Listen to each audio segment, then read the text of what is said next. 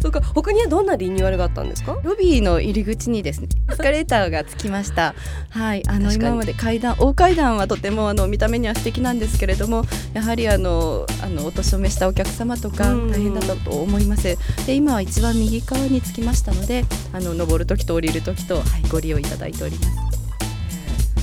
え今村さんも聞かれました？新しいパイプオルガンいやまだ聞いておりません。私はもう聞いたもんね。いかがでしたか？すやっぱりねあのパイプオルガンの音ってよくその神を感じることができる音っていう風に言われますけれどももう本当に何て言うんでしょう。すごい心が穏やかな気持ちになるっていうか清らかな気分になるっていうか癒されますね。であのやっぱりその大きいパイプからこんな音が出るんだとか小さいものに関してはもうペンぐらいの細さしかないっていう風に聞いてますけれどもなんかそういうものがこう入り組んだ音っていうのはうん言われる通り神を感じるなって思いました。えちょっと今素敵な自分を披露してみましたけれども。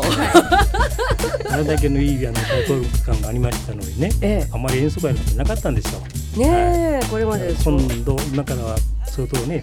そうですね。いただける機会を作っていただけるそうですけどね。本当そうですよね、はい、どんどんもうこれを機会に出していただきたいですよね。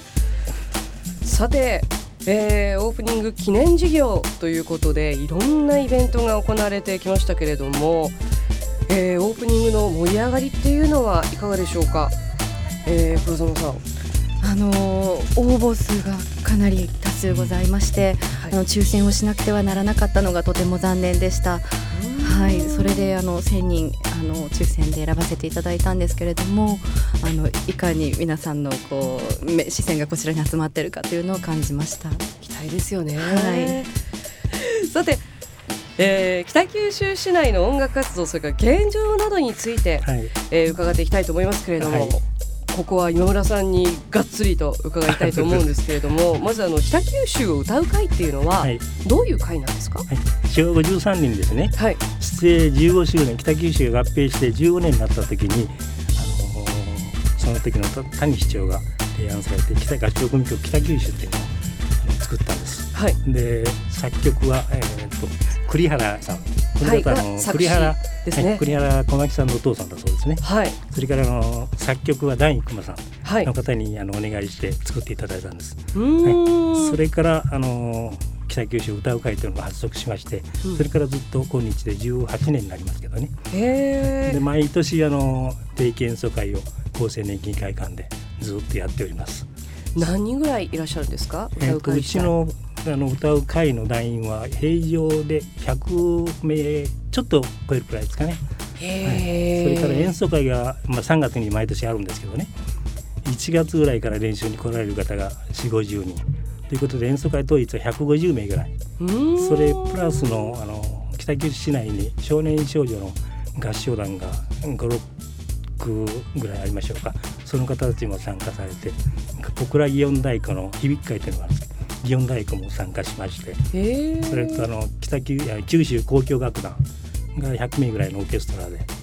ステージの上はもう300人ぐらいのステージなんですけど、はい、かなり大規模なイベントですよね。ね。はい、この合唱組曲っていうのをご存知ない方もいらっしゃるっていうのは残念ですよね。そうですね。ねそのためにあのまあ定期演奏会毎年やってます3月やってますけども、はい、その中にあの出かけていってですねいろいろやっております。あの毎年7月か8月ぐらいにあの北九市立美術館で、うん、あのこれはもう演奏あのエントランスオブであそこであの時はね4 5 0あの団員だけですけどね、はい、やってますしその他いろいろイベントがある時はあの押しかけていってます。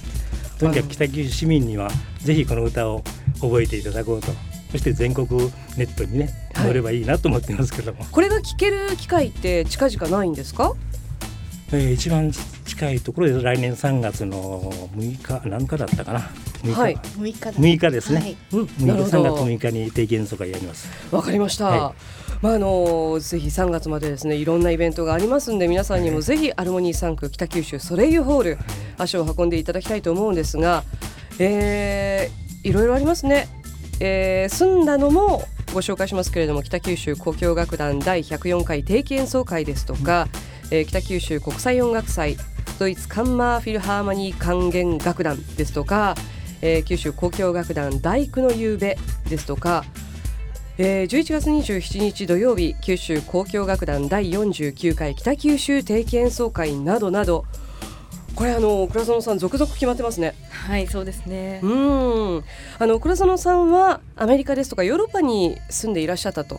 いうことを伺ってますけれども、はい、あの海外のこういう文化事情っていうのはどうなんですか？そうですね。あのもちろん劇場行かないっていう人もいますただ行く人間は多いのとあの時間の使い方が日本と違うなというのを強く感じますね。というのは、えーと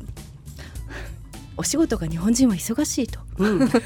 あの真面目なので、はい、終わるまできちんと最後までするので結局開演時間に間に合わないので舞台行けないとか、うん、そういうのもありますしあとはあの交通機関の関係で、帰りがもうバスがない電車がないからこれは見れないですとか、うんうん、そういうことがかなり大きく影響してると思いますが心に一番余裕がないのが大きいかもしれません。なるほど、はい、まあ、それでもあの開演時間がもうちょっと遅くから始まってくれればいけるかもしれないしでも遅くから始まってしまうと、はい、そうやって公共交通機関が止まっちゃうじゃないですか。はい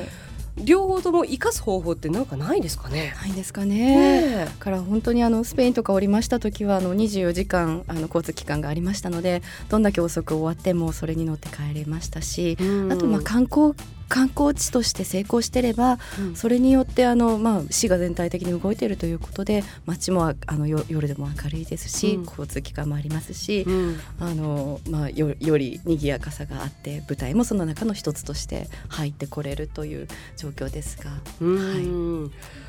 北九州市もそうなってでほしいですね。これをきっかけにですね。はいあのやっぱりその公害を克服した町、ね、やっぱその公害と隣り合わせにいたから子どもたちに合唱することで心肺を鍛えてもらおうということで合唱がここまで盛り上がってきてるっていう文化的な流れもあるんですよね。知りませんでしたそうなんですよだからもうよく見てみると文化の街なんでぜひちょっとアルモニー3区北九州ソレイユホールも期待しておりますんでちょっといろんなイベントを企画していただきたいなと思っております。はい。